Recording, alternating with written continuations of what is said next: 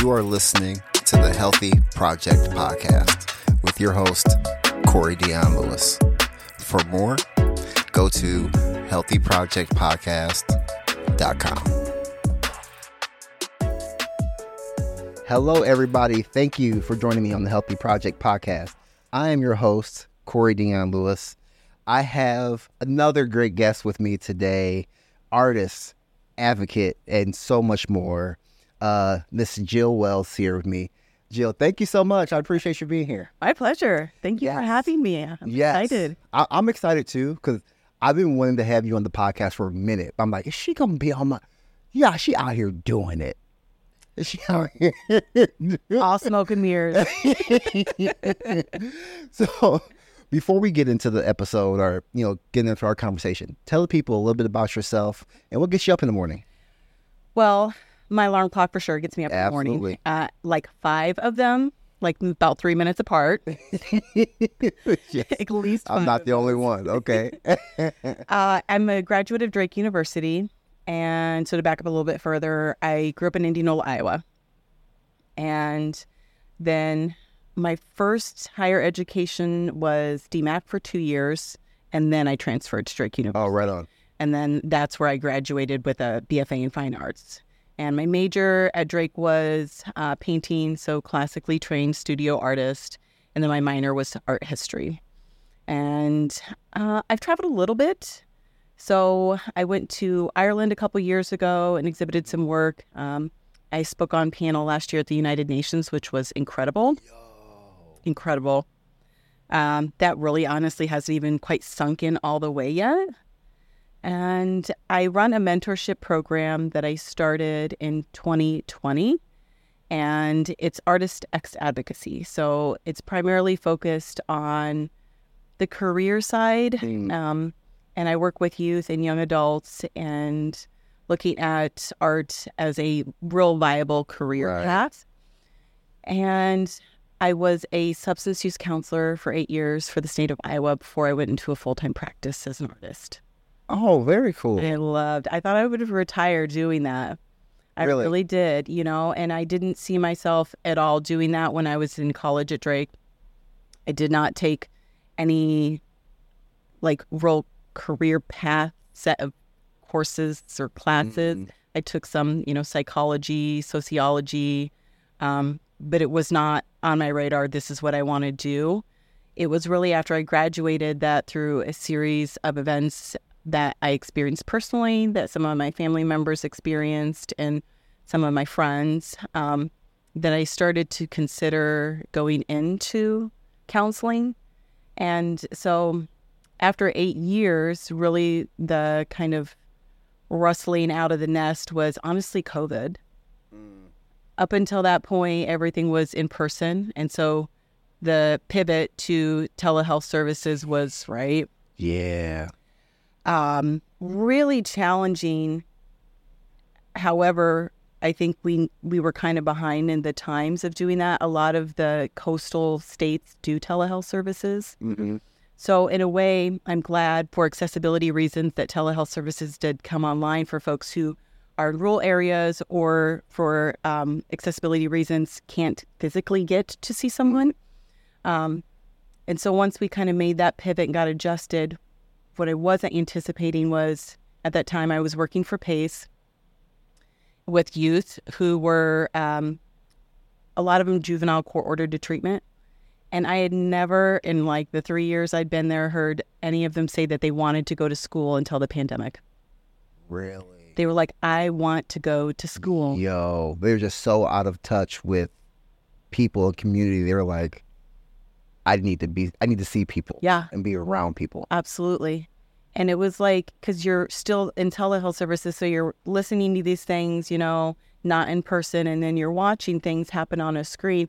And it was kind of like a horror movie in a way. Mm. It was really hard to sit there and just watch. And the dynamic of the healing process is drastically different when you're not in person.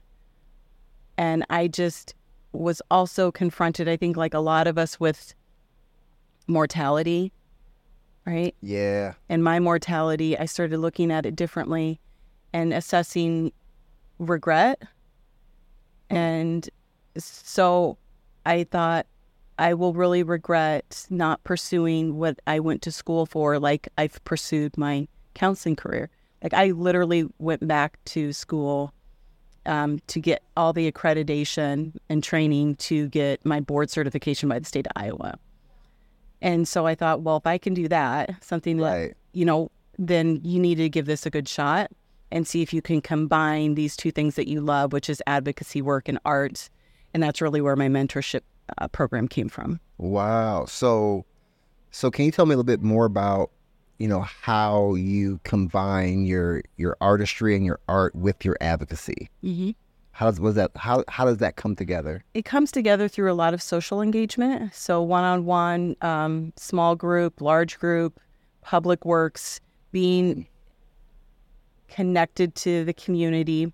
That is how, that's one of the ways I, I do the, I guess, the marriage of art and advocacy work. Materials is a big thing for me.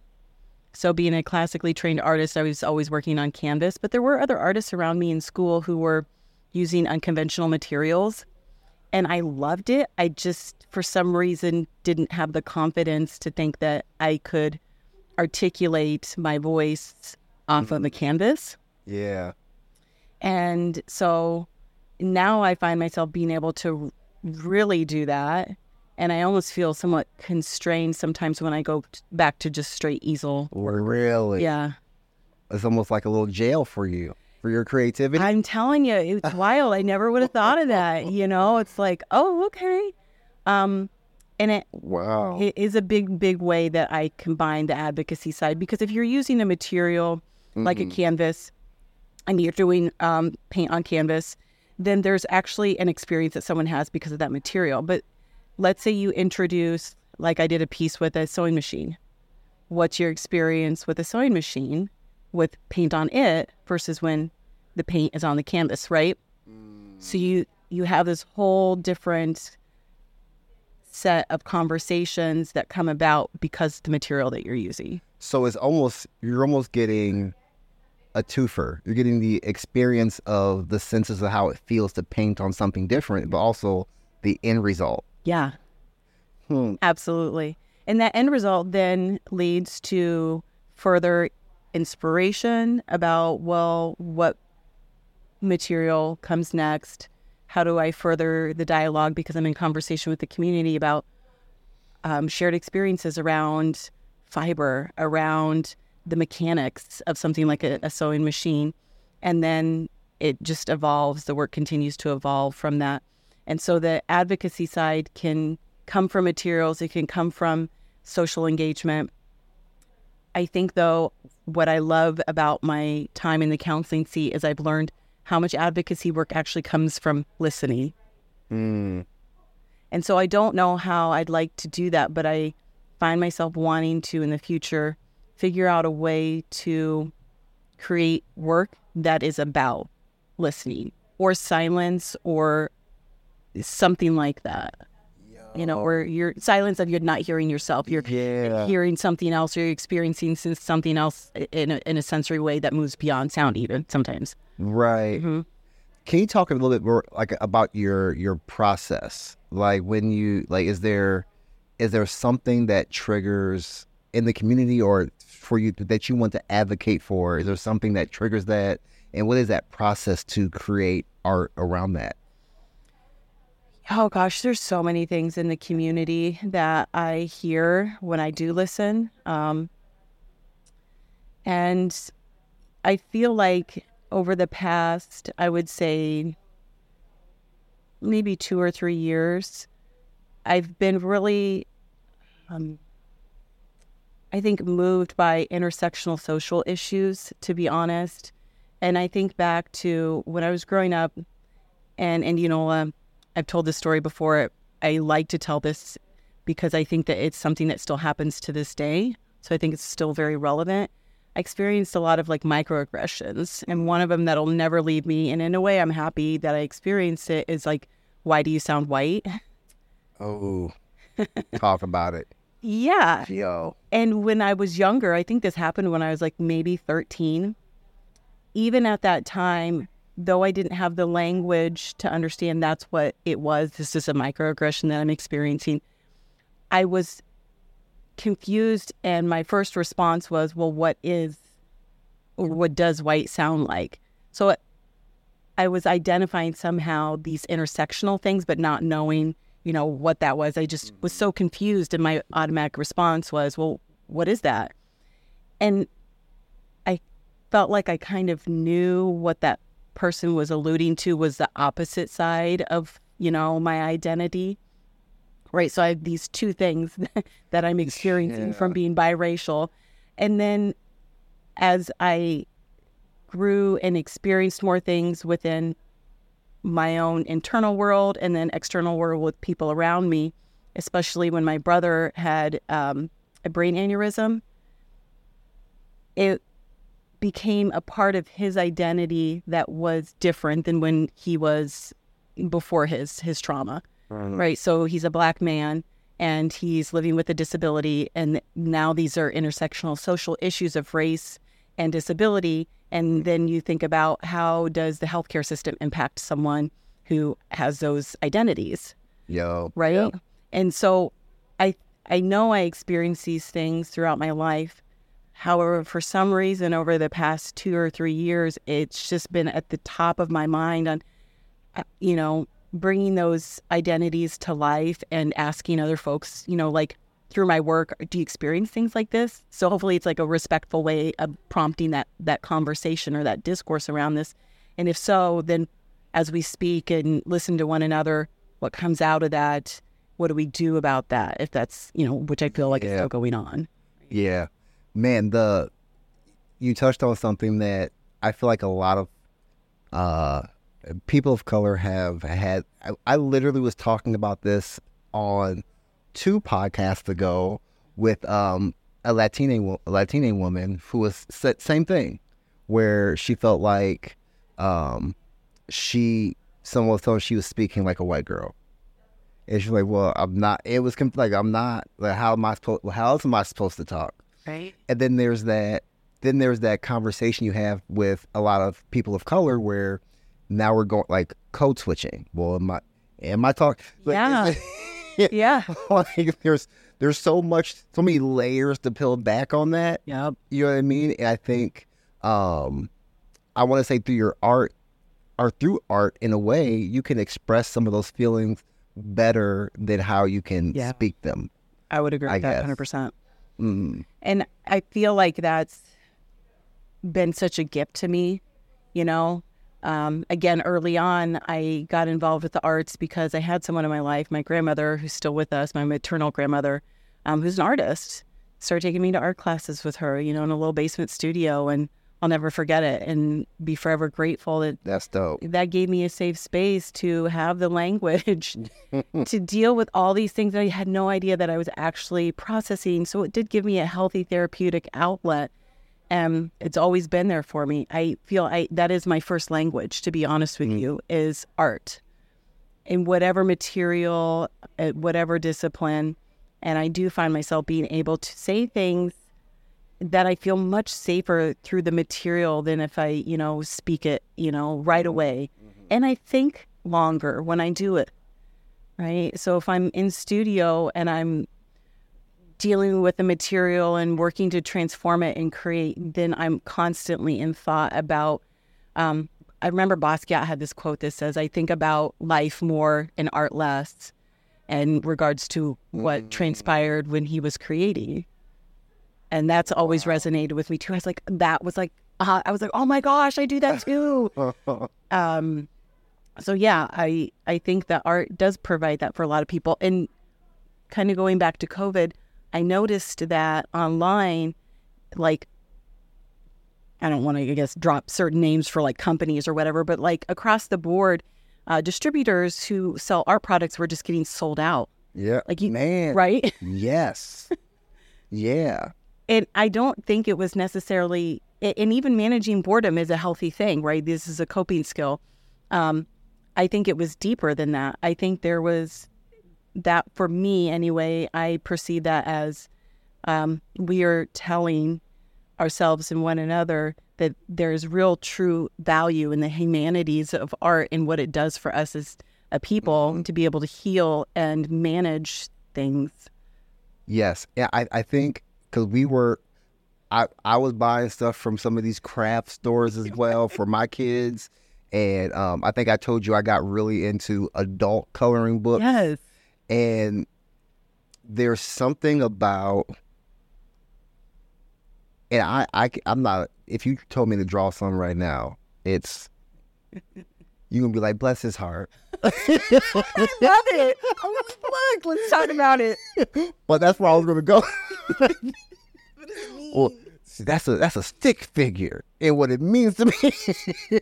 but no, I- what I was trying to what I'm trying to say is like, even even through a non-artist like myself, I feel like there's a way. Just I I've noted I noticed even when I was stressed, just the pressure I would put on the the coloring Yeah. uh, on the on the pencil. You know what I mean? Or Totally. how how focused I was on it, or how focused I wasn't on on on it. You know Yeah. what I mean? And I think there's there's a lot more to art than just creating something pretty or something people Mm-hmm. think about.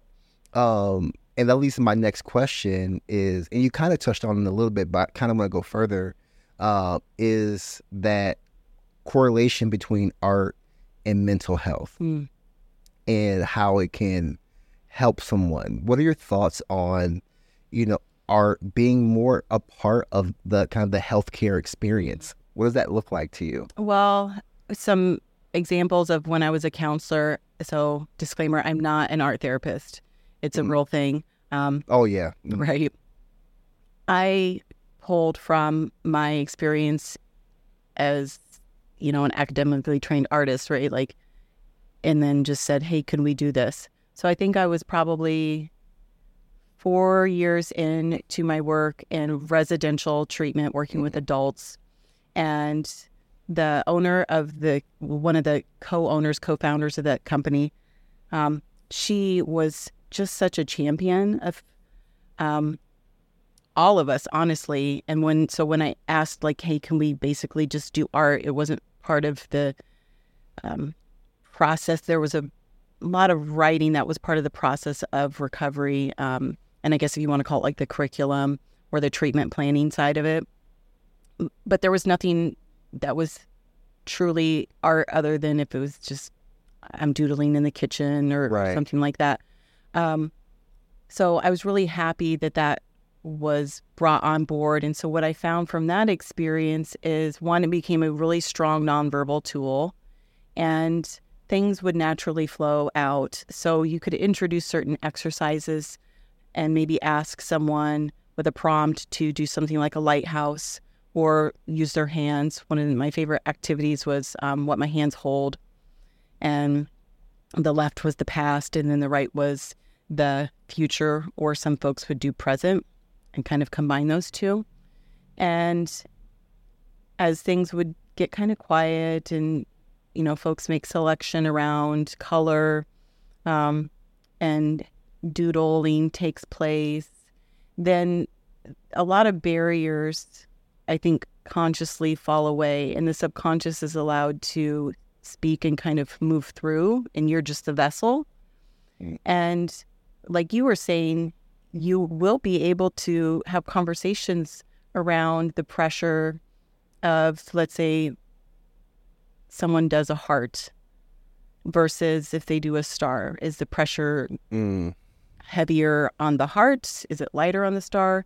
And it can just be, you know, maybe there's there's nothing to it. Maybe there's something to it. Maybe there is something to it, but it's not known now and it comes about later, you know, like three years when you pull the thing back out again. And maybe that's only for you. Um, so I think it's from my experience, it's something I have found has allowed for previous clients that I worked with for a lot of their barriers to be removed or unblocked. Mm. And I've seen how they would progress forward. And I would see how they would build that into their treatment plan for when they were discharged. Like, this is what I'm going to do as a coping skill to go home. Um, and then on like a PT side for physical therapy, I mean, it can be really, really great for dexterity and um, focus with different levels of sight impairment. I mean, me personally, I just truly believe in it. I've seen it.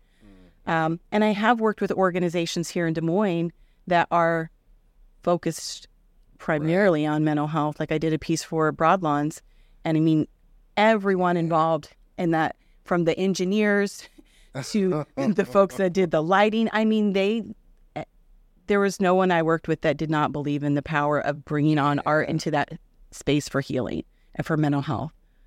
Yeah, because I'll be curious to see what happens in the future, and I'm sure there are places that are just full of art, but there's something about when you look back in the back in the day when you go to the hospital, it was just white walls. Yep.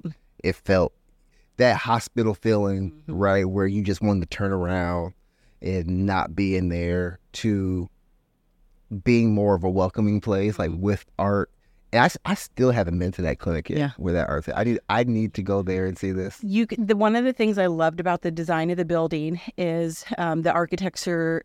Architecture has um, what that? The east facing side of the building is all glass windows, Oh, floor to ceiling, so it allows nature to come into the building, um, that's so right? And and so you can see those pieces. They are accessible from the outside of it. Oh, that's cool. Thinking of accessibility, uh, can we talk a little bit about this freedom of expression project? Absolutely. Talk about that. So, the Freedom of Expression Project is a 10 artist group project, and I partnered with Mosaic in um, Iowa, central Iowa, and then, gosh, a plethora of others. Primarily, though, um, eight of those artists were from Mosaic, and then two of those artists are um, in our community. Uh, they work with other organizations, um, but not primarily with Mosaic. And I would say it was the winter of 2022 that we all got together at Mainframe, um, sat down, the 10 of us for the first time, uh, met, talked about art, talked about um, life experiences, talked about experiences that they had had um, in their pursuit of arts. And across the board, what I found is that um, specifically those artists I was working with in the Freedom of Expression Project had not been offered an opportunity to have a gallery exhibition of their work. Um, they'd also never worked as a group of artists to do a group show. And those are things that I started doing very, very early on in my career. So I was like, well, we let let's do this. Do you guys Yeah, want to do this? Um, and everyone said yes. So I was really grateful that everyone said yes to the project. And so within my mentorship program, I typically work with one to two individuals each year. And so between 2022 and 2023, I was able to work again with 10 instead. And so each artist has a different discipline. Um, and some of them had goals to connect with other artists in the community, and some just at whatever, you know, they're like maybe later on, you know. Mm-hmm. And I think that that's so appropriate in expressing those boundaries. So over that time period, we partnered with other artists at Mainframe. We um, did some community engagement opportunities with IPR. So for those artists who are interested in public speaking and sharing about their work, you know, they have that connection. And then we're working weekly. You know, everyone's creating a body of work. The work is progressing. The work is progressing. And then um, through funding through the Greater Des Moines Public Arts Foundation, all the artists were able to have their supplies paid for. They were able to be paid for their work.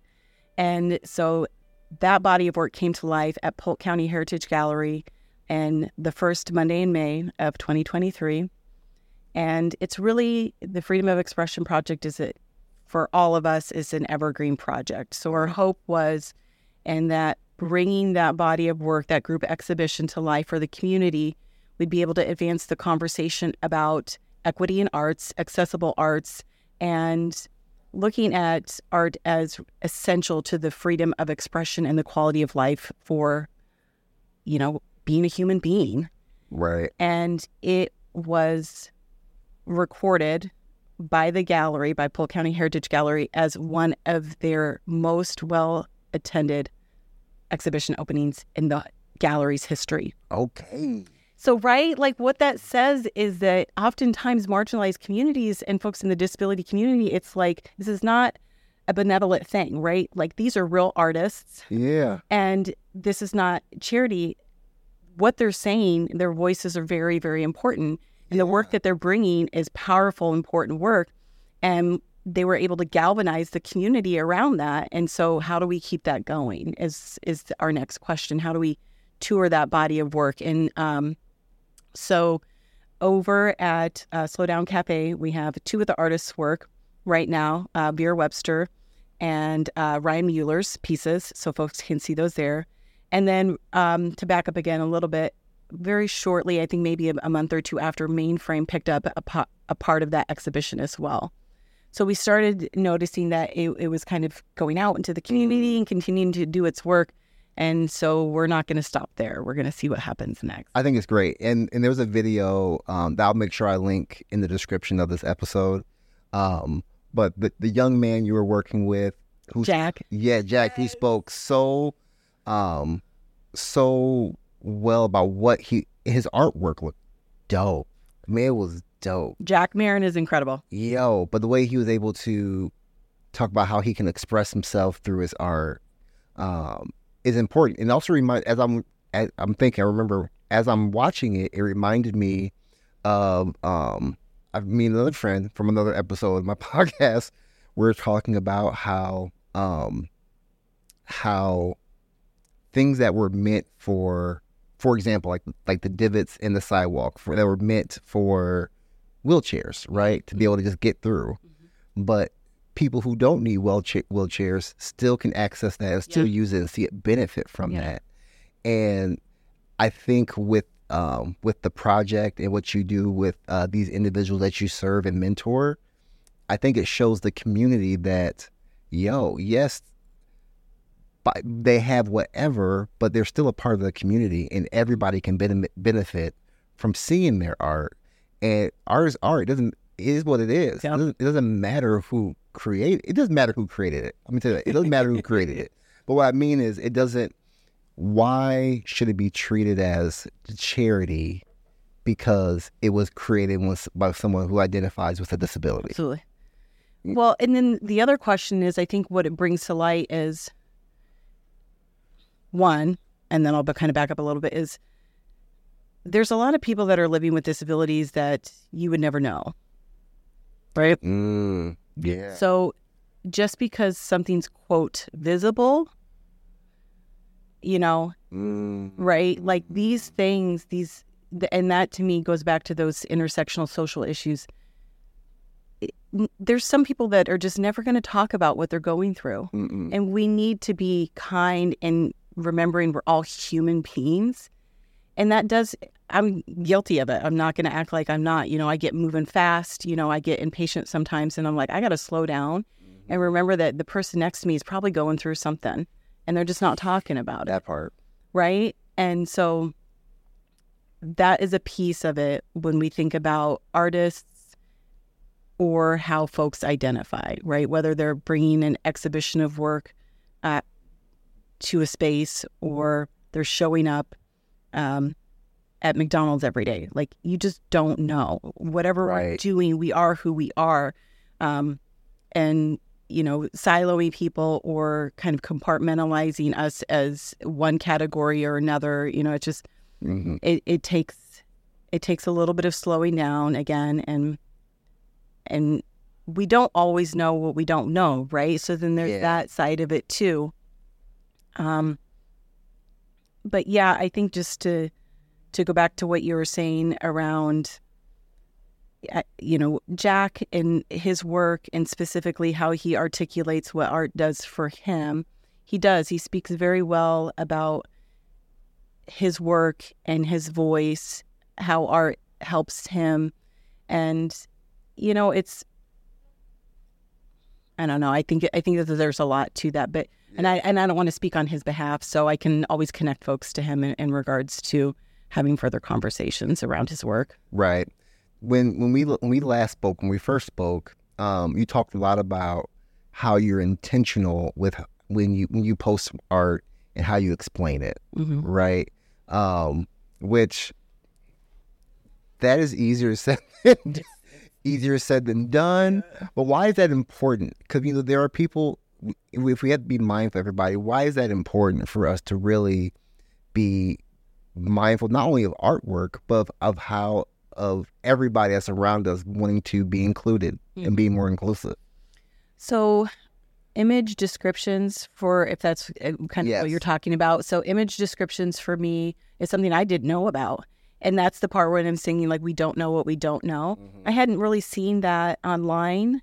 And I didn't have any experts in the field of disability awareness that were able to, or at that point in time, that was in my life that was able to educate me on how to do things differently on a digital platform. Right. Um, and so image description and alternative text or alt text was something that I thought, well, I'm I can do that, right? Like it's it's going to take maybe 20 extra minutes, Right. uh, you know, but it's it's not something that necessarily it, there's any other barrier. It's not unattainable um, because it's so expensive to do this thing on a digital platform. No, I can do that.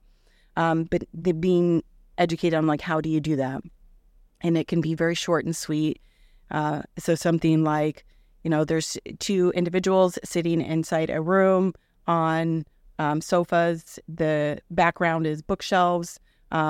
And there, and then you can go into further detail about like one is a male and how you would identify one is female. So it can it can be very simple and sweet, or you can be you know really lengthy and go into great detail about it.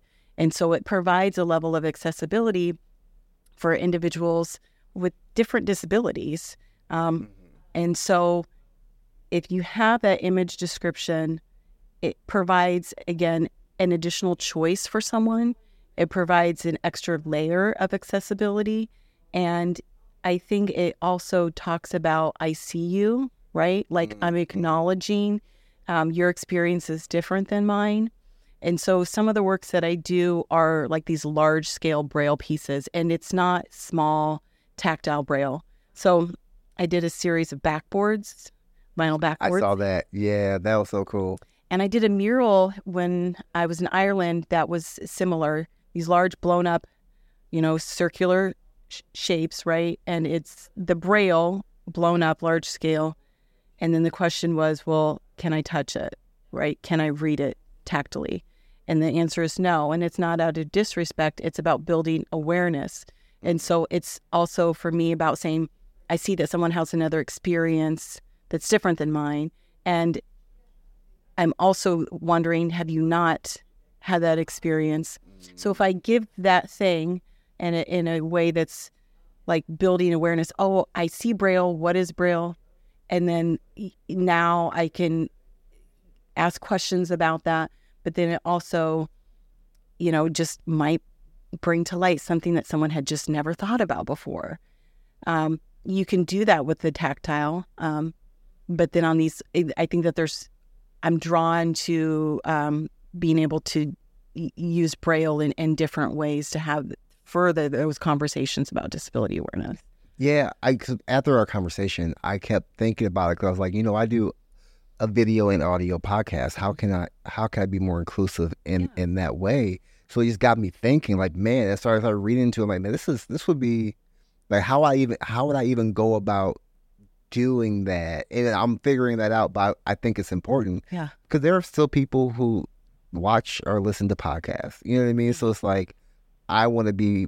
If I'm talking about health equity and being inclusive, I should probably be being Well, no, but that's the thing. It's like it- you- we don't, you know, those are the wonderful educational moments. Yes. Like this is re- ah yes, and now where do I go from here? Yep. Um, because that it's so diverse. When we talk about DEI initiatives, right? it's like it's so vast and yes. so it's we're not going to know it all. We're human. We're going to go like you said go step by step.